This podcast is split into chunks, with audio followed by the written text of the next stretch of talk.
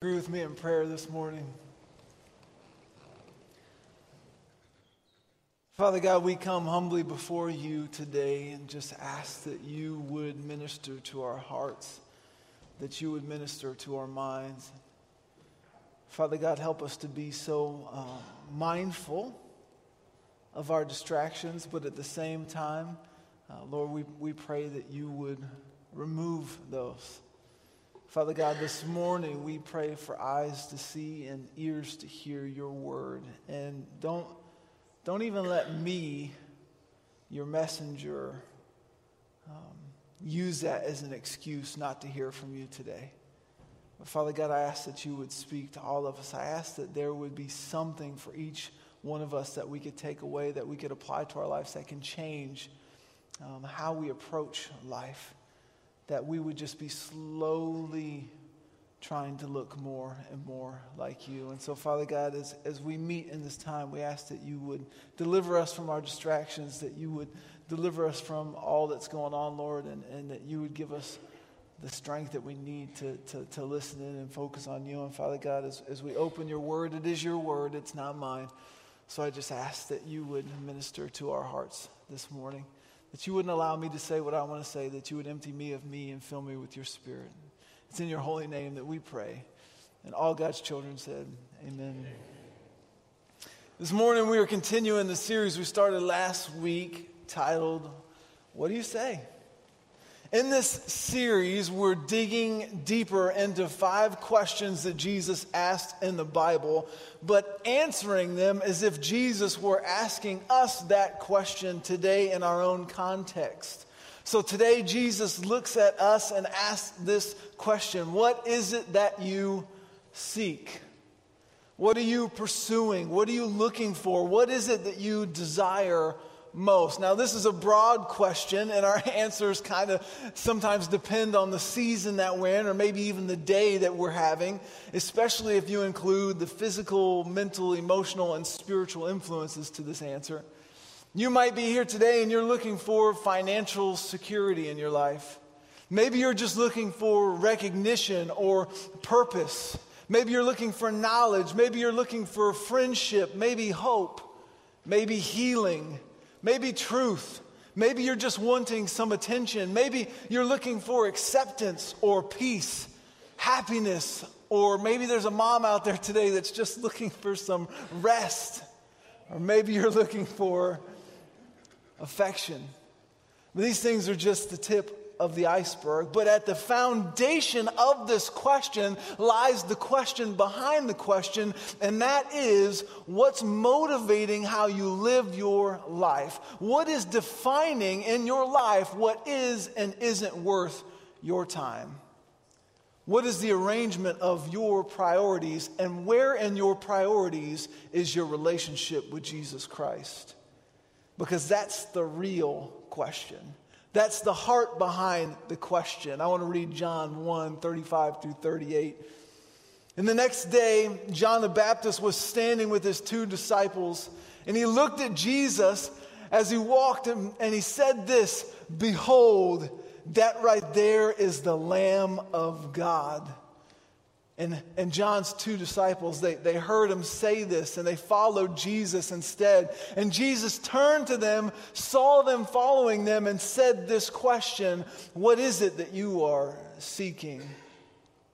Throughout Jesus' ministry, there were a lot of people that approached him, and not everybody was looking for the same thing. Some people wanted healing, some people just wanted to see the spectacle, some people wanted to fight. Some people just wanted to meet the celebrity that was Jesus, and some people were just simply trying to figure it all out. So when Jesus asks us, What is it that you're seeking? I wonder if what he's trying to do is he's trying to figure out everyone's true intent trying to help us figure out what is it that we're really after, that our intentions and expectations might be exposed for us to see so that we can identify and deal with whatever could be obstructing our path to Him. So, when you get ready for church on Sunday morning, what are you seeking? Are you just wanting to make your parents happy? Or are you genuinely looking for an opportunity to praise the Lord? When you read your Bible, what are you seeking? Are you just wanting to check off a spiritual checklist? Or do you really want to hear from God? When you get on your knees and, and to pray, what are you seeking? Are you, are you hoping that Jesus will do it for you? Or are you asking for the strength to fight through? When you go through the motions of religion, what, what is it you're seeking? What is it that you're hoping to find? You're here today. What are you hoping for? Are you looking for Jesus or, or are, are you only concerned about what he can do for you? This morning, I want to ask us three questions, and I hope that these questions help kind of sort out our intentions. And, and none of this is done in a way to, to bring shame in our lives, but, but I hope that maybe these questions will, will help us become more aware of some of the faith pitfalls that can happen in our lives and we can avoid those. The first piece is this. If you're following along in your outline, you can fill in the blanks if you want to. What is your appetite saying about your heart? What is your appetite saying about your heart? What is your life telling God about what matters most to you? How are your answers answering this question? What is it you seek? So, after Steph and I had been married for a while, we went on a vacation somewhere with, with her family. And I'm sitting with her dad, Ken, and Ken tells me this story. He said, one time, Steph and I were at McDonald's. And, and I don't know if you guys remember this, but every now and then, before the controversy, McDonald's would run this promo about Monopoly. And you could go to McDonald's and you can get a large fry or you know specific items in it, and they had stickers on there. And if you collected all the stickers of a certain color on the Monopoly board, you'd win a prize. And, and the biggest prize was Park Place and Boardwalk. And if you got those two, you won a million dollars. Ken's telling me the story that he and Steph are at McDonald's and he peels off the sticker and he sees that it's Park Place and he starts going nuts. He's like, We just won a million dollars. And Steph's like, Dad, Dad, calm down. Park Place is the one that everyone gets. You didn't win a million dollars. But then Steph sees Ken's face change with complete horror. He says, Oh no. He said, Just a couple days ago, I peeled Boardwalk off and I threw it away because I thought it was the one that everybody got. So he's telling me this story, right? And he's kind of laughing about it, and I'm in tears. I'm like, how close was I to marrying a millionaire? I didn't even know it. And, I, am sure that somewhere deep down inside, he was a little bit upset about this, but, but it wasn't that big of a deal to him because to Ken, it was just money. But can I tell you what? Ken is what I consider a fisherman extraordinaire. And that man will tell you some stories about some fish that got away that he is far more upset about than not getting the million dollars. And to me, that makes no sense. But that, that's, that's Ken. He loves to fish. You see his heart through what matters to him because it, that's what it reveals. As do our actions reveal to everybody else what matters most to us. I want to read to you Luke 12, 32 through 34. Don't be afraid, little flock, for it gives your Father great happiness to give you the kingdom. Sell your possessions, give to those in need, and you will store up treasure in heaven. And guess what? The purses of heaven, they never get old, they don't develop holes, and your treasure will be safe so that no thief can steal it, no moth can destroy it. For wherever your treasure is, that is where the desires of your heart will also be. When Jesus comes to us and asks us, What is it that you seek? There, there's probably a lot of us, we're not really sure how to answer, but, but I think here in the scripture, Jesus is giving us a formula to figure it out. your heart will always be located where your treasure resides. So, where is it that, that takes the most of your time? What do you give most of your money to? What do you give most of your creativity to? What steals most of your effort? And, and how does that reveal what, what you care most about? As well as what you fear most to lose. Sometimes that's just as telling. And maybe it's thinking about this, this fake scenario. If your house were to catch on fire, what three things are you taking with you? Me, I'm getting my pillow because I can't sleep without it. I'm getting my camera and I'm getting my toothbrush. I just got to make sure it's the right one. Sorry, inside, inside joke. Guess you'll have to watch another sermon to figure that one out. but truthfully, from my heart, the only thing that I care to get out is my family. But see, Jesus here is telling us this don't, don't be afraid of losing your things. Don't be afraid of your, your house catching on fire because my plan is to give you the kingdom. And if you lose everything, it'll be, it'll be okay. In fact, go ahead and just give it away because it doesn't matter. Like it makes it easier to, for us to be charitable because we understand that, that our stuff has an expiration date. So when somebody else is in need, it's, it's easier to give generously because we understand that hoarding is pointless. Jesus is, I, I, think, attempting to reason with our logic so that we don't invest in the things of this world. He's trying to get, to, to get us to switch our focus from the temporary to the eternal. Because the, our possessions, they can be lost, they can be stolen, they can be destroyed, they can be wasted. Not to mention that none of it, none of it can go with us when we die. Jesus instead is, is he's suggesting that we invest in things that last, things that last forever. Not to hunger for the things of this world, money, power, fame, whatever else is we hunger after, but to chase the things that matter most. The question is, what is that? And I think Jesus gives us an answer this is Matthew 22, 34 through 40. Teacher, what is the great commandment in the law? And he said to him, You shall love the Lord your God with all your heart, with all your soul, and with all your mind. This is the great and first commandment, and the second is like it that you shall love your neighbor as yourself. On these two commandments depend all the law and all the prophets. Look, I, I, need, I need you to see the beauty in this. The people come to Jesus and they ask him, Father, what, what is the most, what are the two most important things?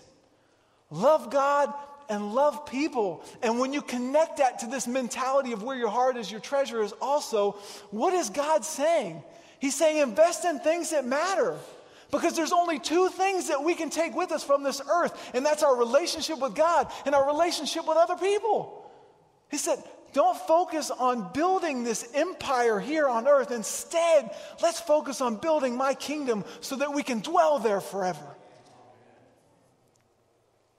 What does it look like to invest in your relationship with God and your relationship with other people? What, what, does it look like for us to care more about people than we do about our things?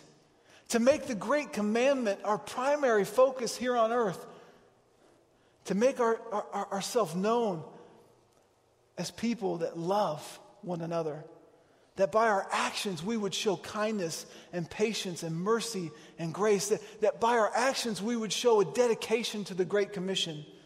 That we would go into the world baptizing and, and making disciples of all nations, not by beating them in the head with the truth, but by loving them the way that Jesus loves us.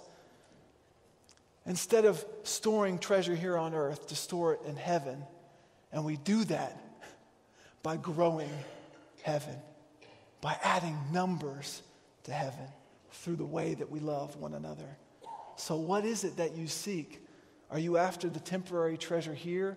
Are you ready to switch your focus to eternal treasure in heaven? Here's the next question Are you desiring wisdom or permission? Are you desiring wisdom from God or just His permission? I like to think and define myself as a logical shopper. There's some things that I consider when I'm thinking about buying something. I consider how much it costs. I consider how often I will use this item. And I will also consider whether or not I can resell it. Because if I don't use it, I'm not going to let it sit in the closet. I'm going to sell it and get money back. Now, my wife, on the other hand, she is a sale shopper. Amen. Now, that's not to say, I'm not, I'm not throwing my wife under the bus, and I'm not saying that just because she's here. She is also a logical shopper, but there is something in a sale that activates something inside of her that makes her want to buy everything. So when we go shopping together, she will often ask me what I think about a potential purchase. Now, this is the monotony craziness that I have to sort through because it's not always the same, she's not always looking for the same thing. Sometimes she wants my honest opinion. Sometimes she really wants me to tell her no. But every now and then, she doesn't give a rip what I think. She simply just wants me to give her permission to spend money.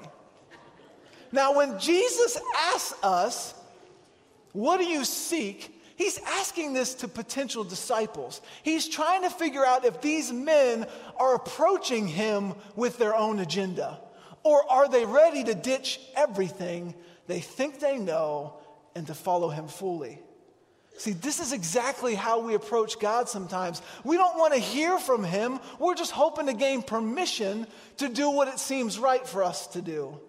Sometimes we get, got, we get caught praying to God and we're asking Him to bless our plans instead of ask Him what His plans are. Or we read the, the Word of God in search of backing up what we already believe. See, when we do this, it's so easy to, to project our own wants and desires onto Jesus. And listen, it will leave you very, very frustrated because it'll seem like Jesus isn't answering your prayers and fulfilling his promises. But Jesus has no obligation to fulfill promises that you've taken out of context. Listen, this is what happens when we, will we'll make scripture say what we want it to say, and sometimes verses get misconstrued. We read Luke 6:38, give and it'll be given to you, and somebody will say, Hey, you give to the church, and God will give you a new car. Just call this number on the bottom of your screen. but it has nothing to do with monetary value. What, what God is saying is that if you give it, I will give it in return. If you bless others, I will bless you. I will take care of you. Or we read Philippians 4:13, I can do all things through him who gives me strength. And somehow this means that your team can win the state championship. But this has nothing to do with performance. It's about endurance. Paul is in prison. And he's saying, I can survive the worst imaginable because it is Christ that gives me strength. It's He who sustains me. So when we approach God, we've got to ask ourselves a really difficult question Do you really want to know what Jesus thinks, or you just want Him to enable your lifestyle? Are you only committed as long as you agree with it? Are you only committed to the precepts that make sense to you, or are you willing to trust God? Who has a wisdom that can change your life in positive ways. When, we, when, when Jesus asks us, What is it you seek? He's really asking us, Are you willing to listen and obey? Are you? I want to read to you Matthew 7 21 through 25. Not everyone who says to me, Lord, Lord, will enter the kingdom of heaven but the one who does the will of my Father who is in heaven. On that day, many are going to say to me, Lord, Lord, did we not prophesy in your name?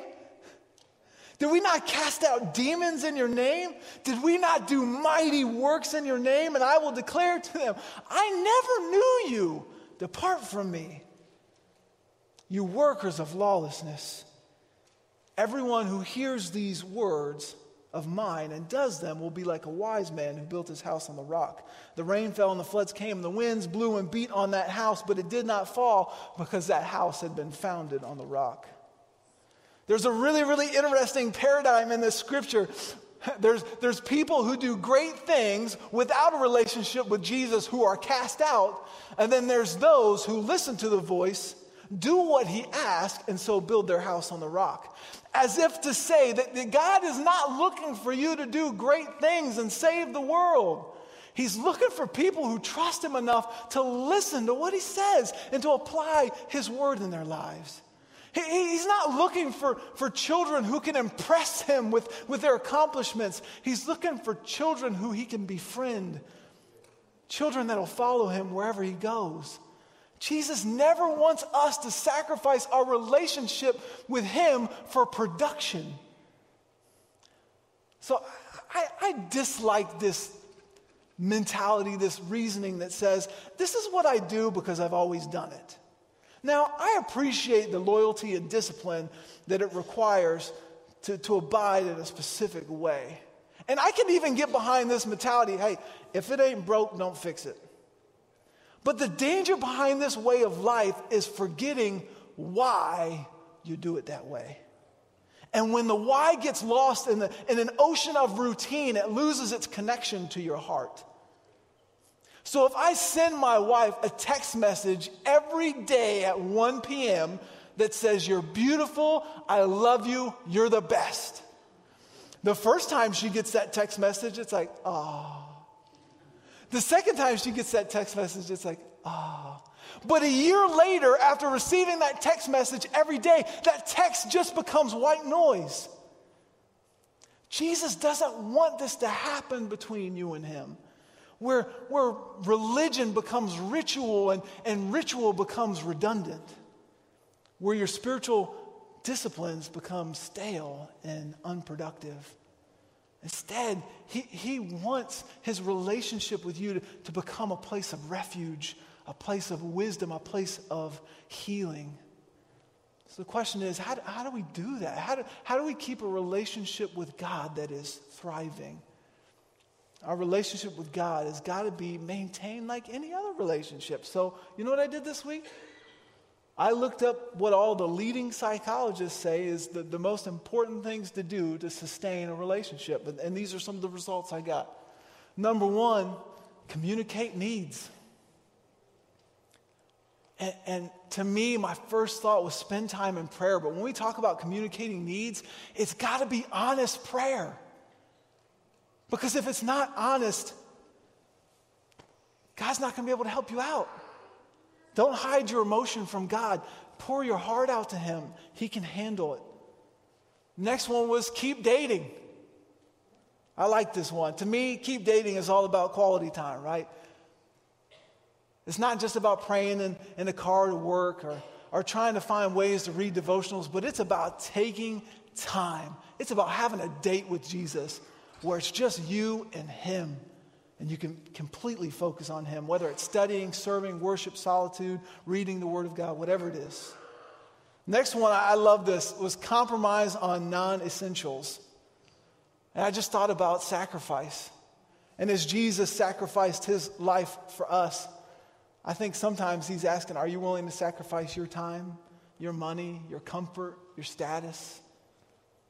Next one is this express love and gratitude. Take time to tell God, I love you.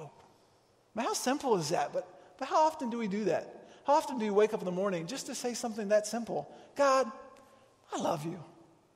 To be thankful for, for who He is and what He's doing in your life and what He's done in your life. Taking time to sit down and, and to be grateful to count your blessings. And the last piece, I love this. It said, spice it up. And I don't want to go there, so we're going to change that to be spontaneous. And, and I think the heart of that is just don't, don't get stuck in routine, but be willing to, to do something a little bit differently. Try something different. I, in my life, I felt like I, I hit this place of, of plateau where I, I didn't sense any growth in my relationship with God. And, and, my, the, the, the, things that I did to spend time with the Lord had become so rigid. I was like, if I don't read a chapter of the Word, if I don't spend this much time in prayer, then I don't feel like I've spent time. No, it, it doesn't have to look like that. Relationships are messy. We, how, how weird would that be if I said, okay, Steph, here's your time. You get 10 minutes here. What do you want to talk about? Like that, that's so impersonal. We don't always do the same things when we hang out. Sometimes you go to the movies, sometimes you go to dinner. Some, like that's, that's the type of relationship God wants with you. Sometimes you go to church, sometimes you spend more time in prayer, sometimes you fast, sometimes you look for different ways to connect with God. Keep it spontaneous. This is the last piece. Last question. Are you looking for the miracle or are you looking for the man? Are you looking for the miracle or the man? I'm going to describe to you two different types of birthday parties, okay? First birthday party for best friend. This is your best friend in the whole world, right? You're going to have a birthday party. We're talking huge. All the bells and whistles. Everything you can imagine. Food trucks, concert, party. Tons of people, right? The only problem with this party is that you're probably not going to get to spend a ton of time with your best friend because it's just chaos, right? Now, different type of birthday party. Just you and a couple close friends with your best friend go out to dinner, tell stories, hang out. That's it. Now, birthday parties, this, these, these two, they're for the same person, right? But these two different parties have very different goals. You see that, right? One of them is the fun of the party, but the other one is about being with the friend. When Jesus asks us this question, what do we seek? I think we got to understand what he's trying to do. I think he's trying to gauge who is there for the miracles and who's there for him. I want to read 1 Timothy 6, 5 through 10. These people create constant friction among who are depraved in mind and deprived of the truth, imagining that godliness is a means of gain. But godliness with contentment is great gain. For we brought nothing into this world, and we cannot take anything out of this world. I think what this verse is trying to tell us is that it's so easy for us to focus on the wrong thing. That our relationship with Jesus and the pursuit of faith isn't about the end game. We should never pursue godliness with the hope of what's going to happen for us, with the hope of gain, because that's not what it's about. We're not saved by works, we're saved by faith, we're saved by a relationship with Jesus. And we don't cling to faith merely because we fear hell or or not even because the hope of heaven. It's, it's all about Jesus. We, we've got to get this in our heads that, that Jesus is not a means to get to heaven, heaven is a means to get to Jesus. He's the goal. So if you're going into this church Christian mentality with the hopes of what you'll receive in return, you're going to be so disappointed. You know who else did that? That's what Judas did. And it didn't turn out so great for him. Judas was one of the disciples. He followed Jesus. And at the end, it was Judas that betrayed Jesus to Rome. And was the reason, part of the reason why he was crucified. I think Judas had different plans, but his plans didn't really work out. And when he knew Jesus has been killed, it broke his heart. He followed Jesus for what he could gain. And because of that, it created this longing in his heart. And because he had a longing in his heart, it created a purchase price. I want to read to you Matthew 26, 14 through 16. Then one of the twelve, whose name was Judas Iscariot, went to the chief priest and said this What will you give me if I deliver Jesus over to you? And they paid him 30 pieces of silver. And from that moment, he sought an opportunity to betray Jesus. Judas's price, his betrayal price, was 30 pieces of silver. What's your price? You know, we can pretend that we're nothing like Judas. But let's think about it. What, what is Judas doing here? Judas is trying to play both sides. Judas the zealot, he wanted to force Jesus' hand. And at the same time, he's like, maybe I can make some money too. He thought by forcing Jesus to the cross that it would push Jesus to pick up the sword. that he would conquer Rome, that he would, he would descend to the throne. Instead, Jesus was after a different throne, and his actions led to Jesus' death. And Judas was so distraught that he took his own life. He missed out that death was always Jesus' plan. And he gave up before Jesus came back. Guess what? As hard as it is to say this, as hard as it is to hear, we've got to understand that we are equally responsible for Jesus being on the cross. You know what our, our betrayal price was? It was our sin. That's what caused it all. But here's the good news, guys Jesus had a plan. Jesus knew what was happening. Jesus' plan was always to give his life. The good news this morning is that regardless of what we paid or what we were paid to betray Jesus, that's why he got on the cross. Even while we were sinners, Christ died for us. This morning, I, I don't know where you are, but I know that there is great news. Jesus will look at you and he'll ask that question. He says, well, What are you seeking? What are you looking for? And that's the question we're faced with today. I can't answer that for you. I got to answer that for myself. But this is what I do know. Regardless of what you've done in your life, Jesus got on a cross so that didn't matter. I believe with all my heart that there would have been a way paved for Judas to become a disciple again. That was the point of the cross. But he gave up on himself. And all I'm asking for this morning is to look at you and say, don't give up on yourself because Jesus is coming back.